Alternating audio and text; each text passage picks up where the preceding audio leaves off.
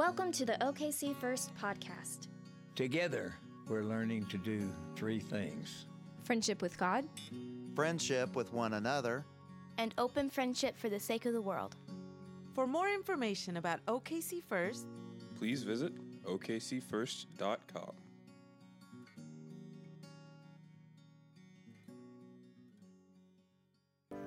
Today's scripture comes from Romans chapter 5, verses 1 through 5. Therefore, since we are justified by faith, we have peace in God through our Lord Jesus Christ, through whom we have obtained access to this grace in which we stand. And we boast in our hope of sharing the glory of God. And not only that, but we also boast in our sufferings, knowing that suffering produces endurance, and endurance produces character, and character produces hope. And hope does not disappoint us, because God's love has been poured into our hearts through the Holy Spirit that has been given to us. This is the word of the Lord. Wow. Thank you, everybody. Thank you, Kennedy, for reading the scripture, and Tamara and everybody. It has been uh, quite the week to be your pastor. I am, I am honored and gratified uh, when you come to me with your aches and pains, and some of them, some of them secretive. I am. I, I, it is. It is an emotional thing, as those of you who have pastored know, it's an emotional thing when people come to you and they say, hey, they, they lay their wounds open for you to see. And in that moment, you can see that they may not make it. And uh, this week, you have trusted me. A few of you have trusted me with that, and I'm, and I am honored by it, and and moved by it, and challenged by it, and uh, have lost a little bit of sleep over it.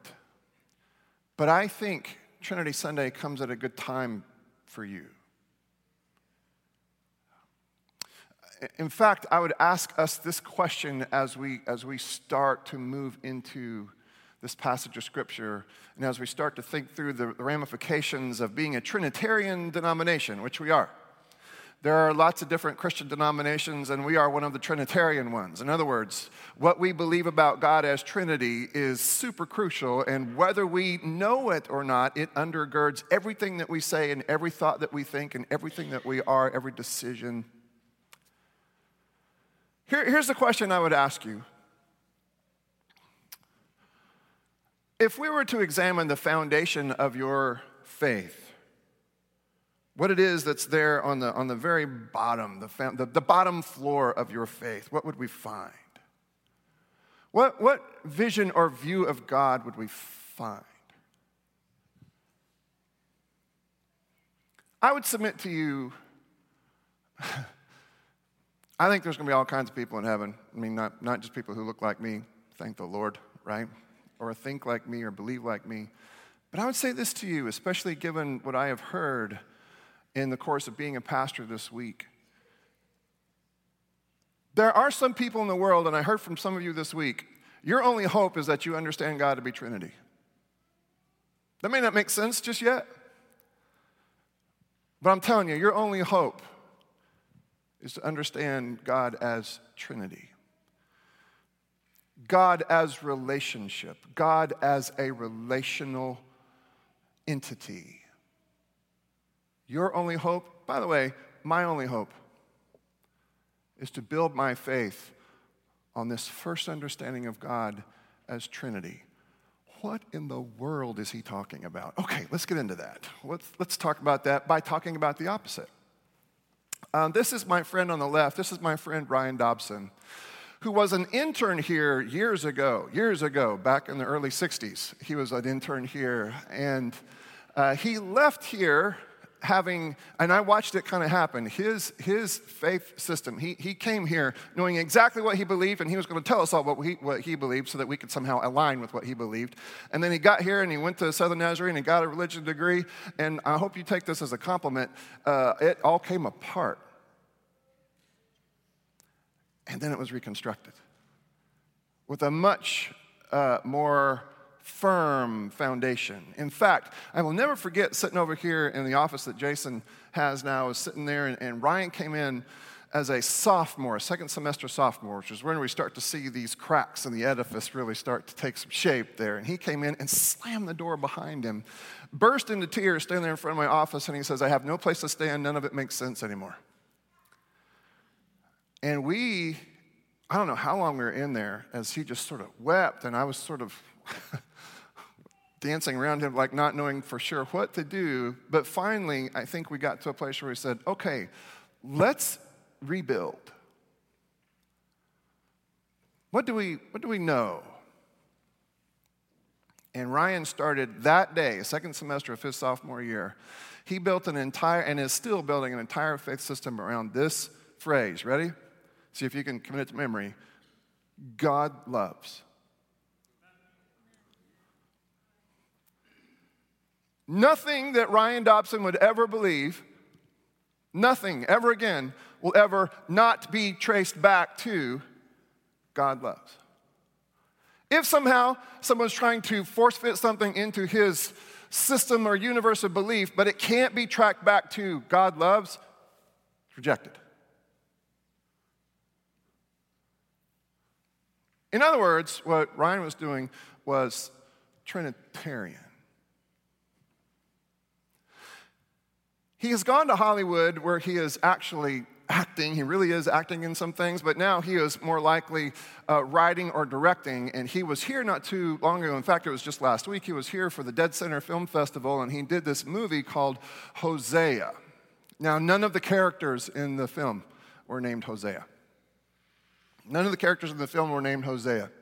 Uh, this young woman here on the right played a woman who'd had a very a, a, as a little girl, had a very traumatic thing happen to her. There was abandonment, there was exploitation, she was damaged, she was abused, and ended up in a relationship with a man.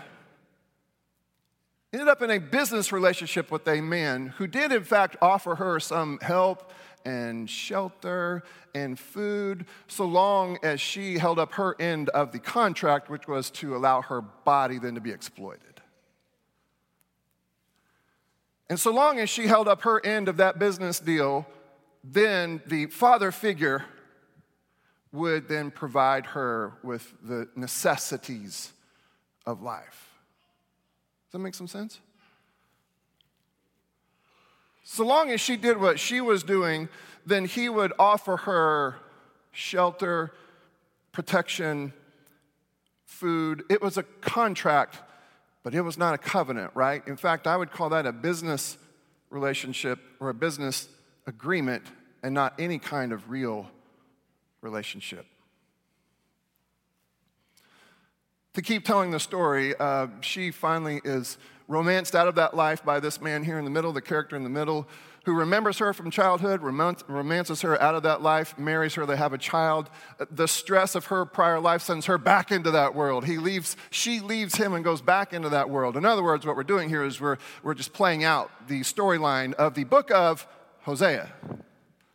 And it's a very interesting thing to, and but, this is raw. Jason and I had a chance to, to read this script and, and kind of speak into it. We both kind of read the script and went, oh, Ryan, this is, there are dirty words in this. It is like real and raw, and it's real and raw. And the movie ends kind of like the, the, uh, the book of the Bible ends. It ends with hope, but you don't know for sure. Hope, don't know for sure. What you do see, though, out of this man in the middle is a covenantal extension, not a contractual one. A contract says, if and when you do this, I will do this. That's contract, right? A lot of us are in contracts of one form or another, maybe with the bank or the people who sold us our car or what have you, uh, maybe a, maybe a doctor or something. But contracts should not be confused with covenants. While contracts say, if you do this, I will do this, covenants say, I will do this because I love you. In some ways, it's a real tragedy that Trinity Sunday falls on Father's Day.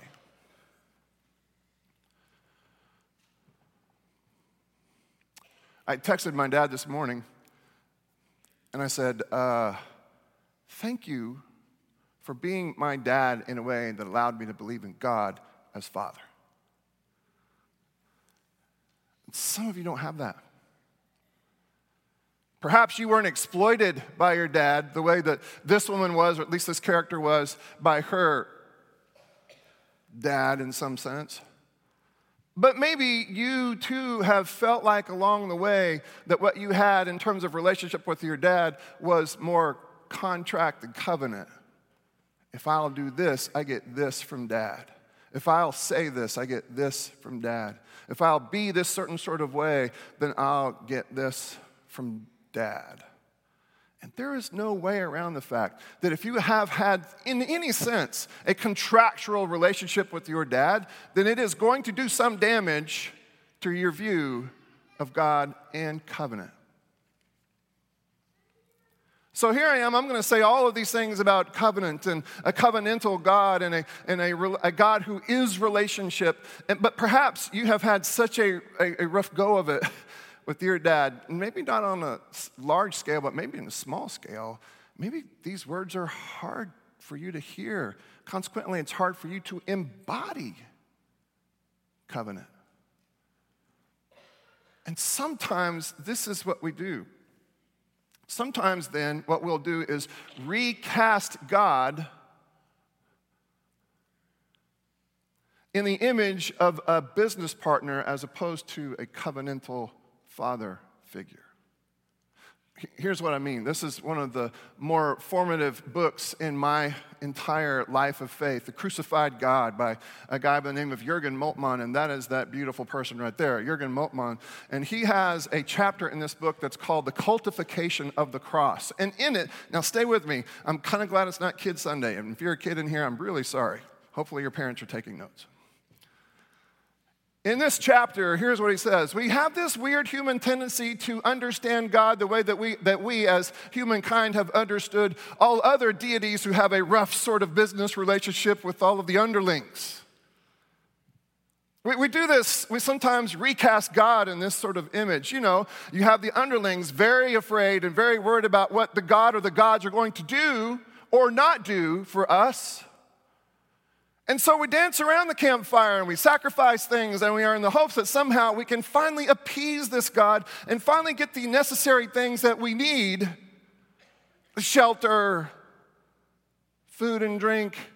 If we make the right sacrifices, finally, then God will unfold God's arms and we'll finally get what we need from a God or Father. You see what I mean? When he talks about the cultification of the cross, what he's saying is sometimes we look at this cross and we say, okay, this is how we keep God off our backs. Okay, okay. Angry God, arms folded, has to have an ultimate sacrifice so that God will finally unfold God's arms. And that makes some sense to a lot of people because that's how your relationship with your, with your dad at some level has been. And so again, we turn God into the other end of a high stakes business deal.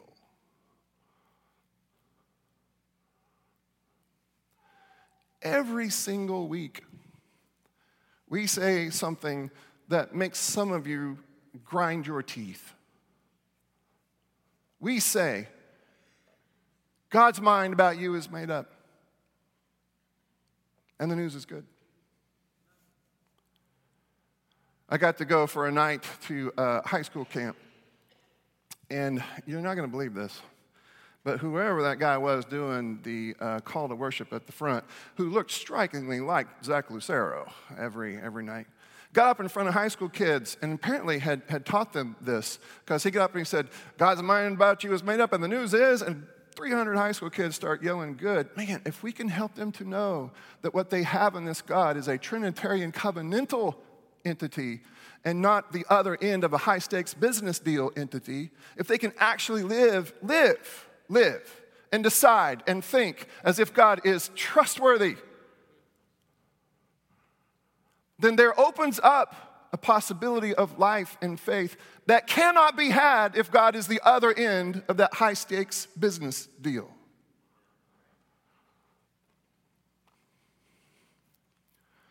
And so we say, God is Trinity. This is a triquetra here on the left. God is Trinity. And, and by that, we mean a whole lot more than God is relational, all right? Even that in the mouths of some Christians has been a, a, problematic sort of thing because, because here's when it gets problematic for us. Sometimes when we say, well, faith is a relational sort of thing, it is absolutely true. But you got to understand, faith is both, uh, relationship is both the, the means and the end of what we're trying to do. It is not a means to an end. In other words, we are not really interested and shouldn't be in fake relationships so long as I can, through that fake relationship, finally get somebody to the place where they make the one decision. I hate the stuff about the one decision, y'all. And it's not the word decision that I hate, it's the word one that I hate. True covenantal relationships requires decisions on a daily basis, perhaps an hourly basis, perhaps I don't even know if this is a word, a minutely basis. Maybe even more than that. We don't, with the relationship, try to finally get somebody, coerce somebody kindly into making a decision. That's not what we mean when we say God is Trinity. Here's what we mean when we say God is Trinity God loves, period. And an entire universe of belief can be built out of that one strand of truth. An entire way of being alive can be built out of that one strand of truth. And check your heart. Check your heart, church. Check your heart, Christians. If somehow this feels too risky to you, if you need something more than the love of God to construct your household of faith, you're not paying attention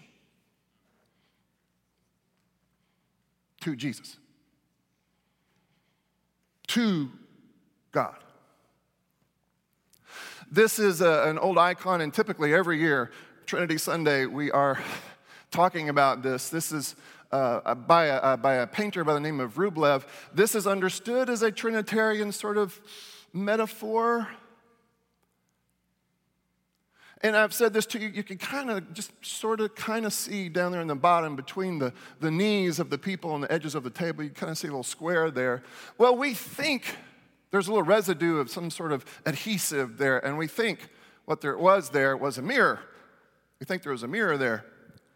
So, in other words, you walk up to this, this painting that is supposed to represent the Trinity God as relationship, Father, Son, and Spirit. And sure enough, you walk up and you take a look, and you look, and there's a mirror there, and you see yourself as part of God. You see yourself as having said yes to the invitation to enter into this relationship where you can not just know here, but know here with your whole body that God loves. And some of you have been going to church for a long time. And that, what I've just said, that God loves, and that God loves you in particular, that is not the foundation of your faith. Could be by the time you left today. Here's another one I like. Perichoresis, we say that a lot around here too, especially on Trinity Sunday. It actually literally means circle dance. This is the circle dance of the Father, Son, and Holy Spirit. This is one of the renditions or one of the ways that you might, uh, let's see, display that or illustrate that. And it is drawn specifically so you have some trouble seeing where one ends and the other begins. It is drawn specifically so that you would understand this to be a very dynamic relationship in which there is great mutuality, there is a, there is a community here, and even as tight knit and as cool as this club is, and that's of the coolest club in the universe, by the way Father, Son, and Holy Spirit, even as tight knit and as, and, as, and as one as that relationship is, you need to know this the birthplace of faith is this that this God says to you, Want to dance? Some of you have grown up hearing God say, Want to dance? And you have functionally said, No. Now, maybe you've never literally said no. You cannot find a time when you have actually said, No, I do not want to dance. But you have functionally said no. By the end of this service today, you'll have opportunity to say yes to the God who asks, Want to dance? Very important story in the Old Testament uh, the calling of Abraham. And it's important for a variety of reasons.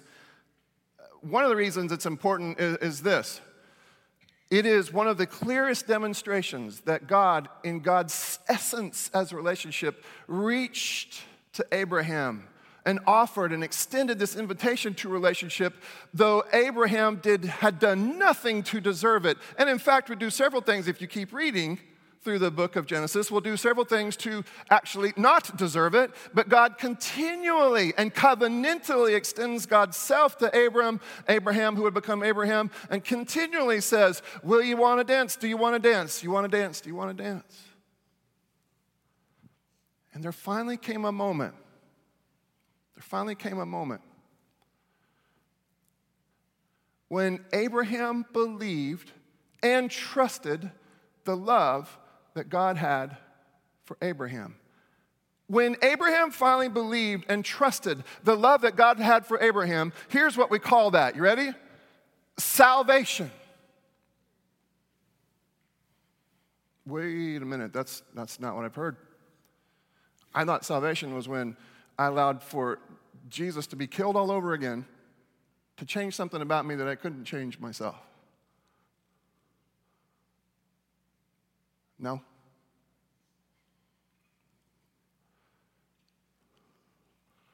To trust that God loves you, to trust that God has extended God's self to you in relationship, and then to allow oneself to be loved into that dance is to allow for your life to be rescued and salvaged.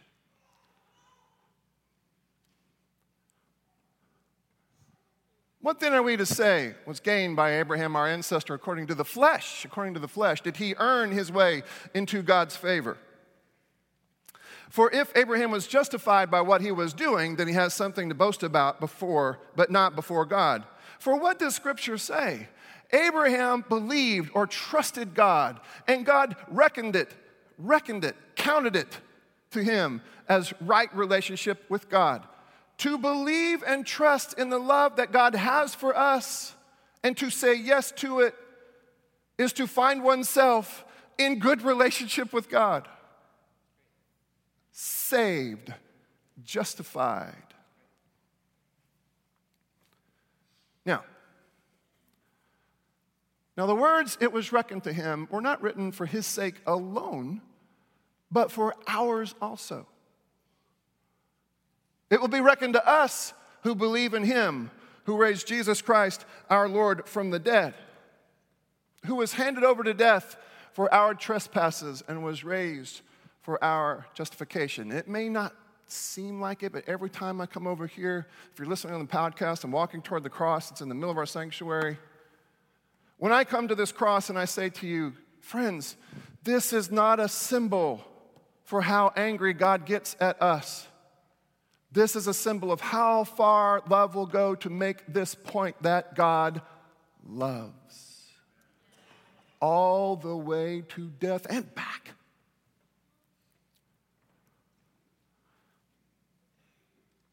Okay, now, we can be justified by trusting the love that God has for us. This is what we've just heard read. Therefore, since we are justified, by faith, we trust that love. We have peace with God through our Lord Jesus Christ, through whom we have obtained access to this grace through Christ, the grace in which we now stand. And we boast in our hope of sharing the glory of God, invited to the dance as we have been. And not only that, but we also boast in our sufferings, knowing that suffering produces endurance, and endurance produces character, and character produces hope. our theme throughout the Easter season, and we've kept it for Pentecost Sunday, and we've kept it now for Pentecost Sunday, is this theme of renovation. And you have heard me say, I hope you've heard me say week after week after week, that there is something about the resurrection.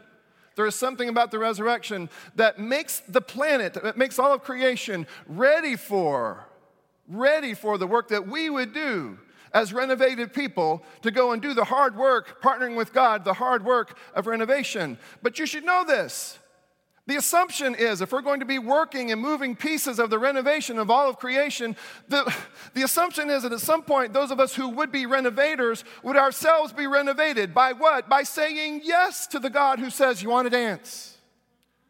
And when included into that Trinitarian dance, what happens is we are renovated. Doesn't mean my problems go away. That means I'm not alone as I face the trials that I face. And love becomes the working currency. The love authored by God becomes the blood in my veins and the working currency of a whole new way of being alive. Again, doesn't mean that I won't have struggles in my household, doesn't mean I won't have struggles at work, it doesn't mean I won't get sick. It means, in the midst of all of it, suffering can produce endurance, and endurance produces character, and character produces hope. And hope doesn't disappoint us because God's love has been poured into our hearts through the Holy Spirit that has been given to us.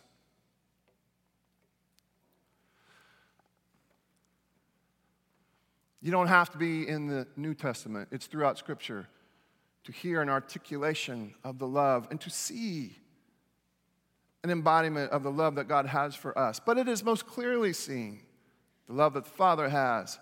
I would submit it's most clearly seen on the cross. And it is mediated day by day by day by day by the Spirit. Hey, have you taken a disciple class yet? Oh, I just, I just really can't. I'm really busy at work. Have you invested in your own life of prayer? Have you learned how to pray? I just, I just can't. It's hard for me to stay focused for that long. It's just my personality. Is there room in your schedule, much less in your heart, to reinvest yourself We'll give you plenty of places to volunteer. You need to serve because there is something about learning the narrative of Scripture. There's something about learning to pray. There's something about giving oneself in service. There's something about meeting together in small groups and, and praying with one another and confessing to one another. All of that is what we would put in the category of spiritual formation. And what happens in the process of spiritual formation, you learn to hear that God loves you, mediated by the Spirit. But how many of us, and I would belong on this list too at one point in my life for sure, even while being your pastor, but how many of us will not give ourselves to the means of spiritual formation and then complain that we can't hear God? Lots. I love you dearly. I love you desperately. What I've said, what I've heard myself say over and over to these people who are in real pain this week, here's what I've said to them Will you give yourself to the habits and practices that will allow you to hear God when God says, I am here?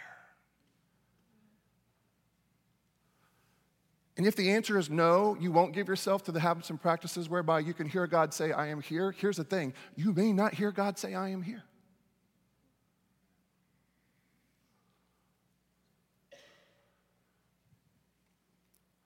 Do you trust do you trust the love that God has for you? We often talk about Aldersgate Street or the Aldersgate experience as John Wesley's conversion experience. It represents a watershed moment in his spiritual journey. Somebody who has some sense of who God is and what God means and what God's about in their head, but doesn't feel it, or the Spirit stirs in him in a way that a dynamic connection is made between what he believes about God in his head and now what he feels and experiences about God in his heart, in his emotions. I felt I did trust in Christ, Christ alone for salvation, and an assurance was given me that He had taken away my sins, even mine, and saved me from the law of sin and death. It was the sense that God loved him, even him, that was life changing. In early 1738, John Wesley was at a low point, having just returned from his disappointing missionary efforts at the colony of Georgia in the New World. Wesley reluctantly attended a group meeting on the evening of May 24th on Aldersgate Street in London. As he heard a reading from Luther's preface to the Epistle to the Romans, he felt his heart strangely warmed. He writes in his journal, I felt that God loved me.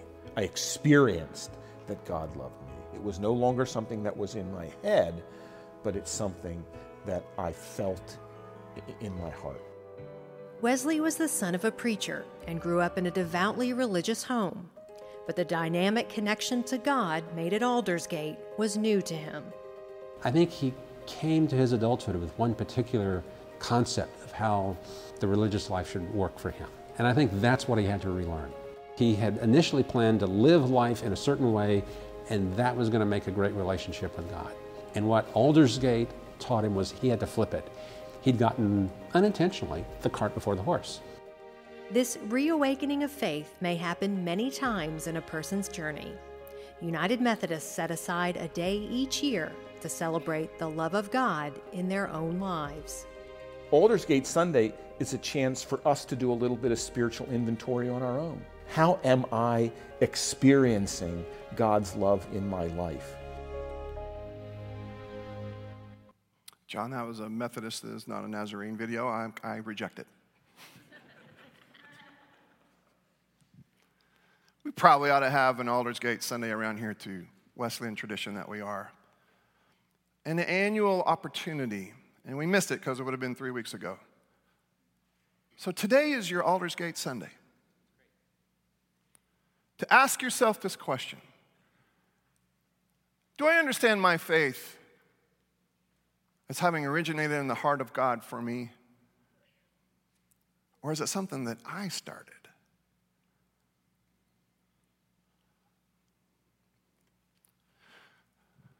John Wesley said, I felt I did trust Christ, Christ alone for salvation, and an assurance was given me that He had taken away my sins, even mine, and saved me from the law of sin and death. I wouldn't have articulated it exactly like that because I didn't live 200 and some odd years ago. But I have that same testimony. There came a moment when I recognized that the only reliable way for John to be Christian is to finally step into, wade into the waters of God's love for me, so that the rest of my Christian life and life was a lived out, I love you too.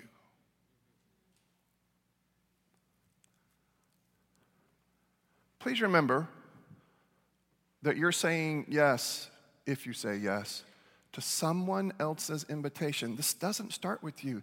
In fact, it starts with God. Look no further than this same chapter, a few verses later, that says, God proves God's love for us in that while we were still sinners and deserving of nothing, God extended God's self to us in Christ.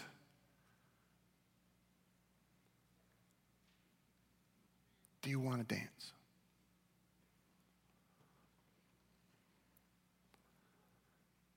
Like, do you want to dance? It's not your dance, it's God's dance. Know that you would be stepping into God's dance. It's a good dance.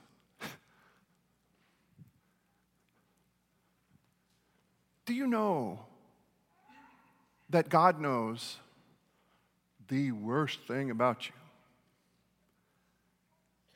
and still invite you to dance?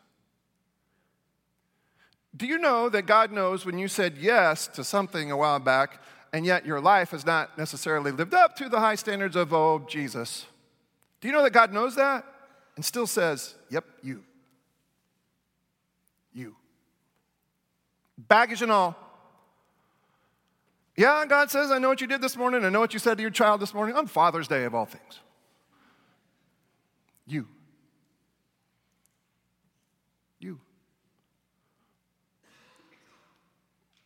Do you want to dance? The hospitality of God. It's Aldersgate Sunday around here at OKC First because we said so.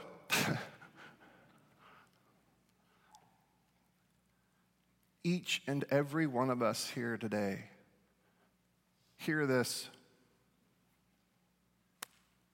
I get to be, I get to be embodied in mediated grace for you throughout the week as I listen to your aches and your pains, and I'm so honored to do so.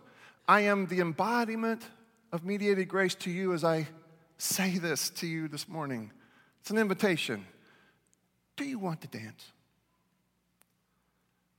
And perhaps begin or begin again in a much better sort of way the life of faith.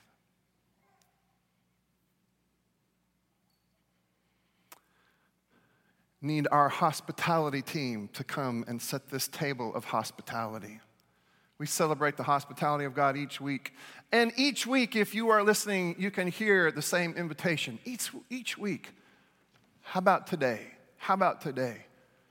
And again, this is not about the one decision.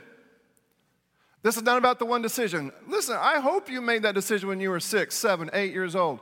And I hope, I hope that you have made several decisions since then. For me, my six year old decision wasn't going to make it all 50 years. Heavenly Father, bless these elements, and with them, God, remind us that you are always the God who invites. And help us to think through today the nature of this invitation that you are not just inviting us to be good, but you're inviting us into your very life and essence, in to this most elite of clubs Father, Son, and Holy Spirit. And yet there is room for each of us and all of us. May we examine both the invitation and you who invites each of us today. And no matter how many times we will have said yes over the course of perhaps decades in faith, no matter how many times we will have said yes, God, awaken in each of us today a sense of urgency that we would today, perhaps in the taking of the bread and the cup, that we would today say yes to the invitation that is always on its way to us in every moment. Do you want to dance? In a moment, I'm going to ask you to stand to your feet, exit your pew to the left, and come forward with your hands cupped because this invitation comes to you. It's grace, and so there's nothing you can do to buy it, steal it, charge it. You can leave your wallets in the pews. There's nothing you can do to get it any other way. It has to be given to you as a gift from a God who is constantly asking you, hey, what about today? What about today? My prayer is that somebody today would have some idea by the end of this moment, by the end of this time that we're about to have together. My prayer is that somebody, somebody today, maybe me, would better be able to identify with the words of Wesley, who said it like this I felt my heart strangely warmed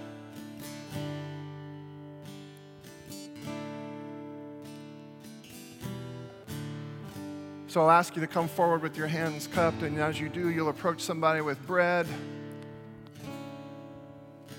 That person will snap off a piece and press it into your hands, saying, This is my body broken for you. Take that piece of bread and dip it into the cup.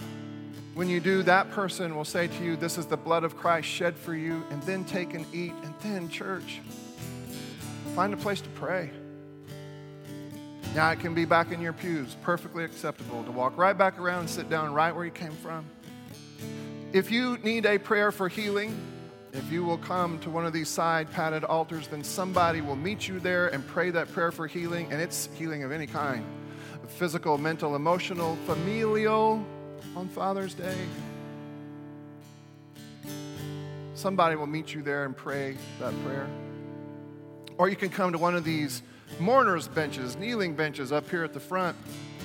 And we won't assume a thing, but at some point, somebody is going to touch you on the back, the neck, the shoulder, just so you know that you are not alone because you are not alone. If you can't come to us, Jason and Katie will come to you. Just slip up a hand and they will find you, I promise. If you would like to make a special trip to this bowl of water, if you are amongst the baptized today, but you've forgotten what it means, maybe you've even forgotten the moment of your baptism, our hope is that the special trip that brings you to this bowl will help you to remember. Just, just dip your fingers into the bowl, and may the chill of the water remind you that, yep, you've identified yourself with the people who said yes to God's invitation to dance all the time. It was on the night that he was betrayed that our Savior took bread, and he blessed it, and he broke it, and he gave it to his disciples, saying, This is my body broken for you in love. And every time you eat of it, remember me. And in the same way, later he took the cup and he held it before them and he said, And this is my blood, the blood of a new covenant. And every time you drink of it, remember me. And I'll add this remember, you're invited remember you're invited. And now, all across the sanctuary, if you would stand to your feet, exit your pews to the left, and come forward with your hands cupped to receive these gifts of God meant to resource the people of God.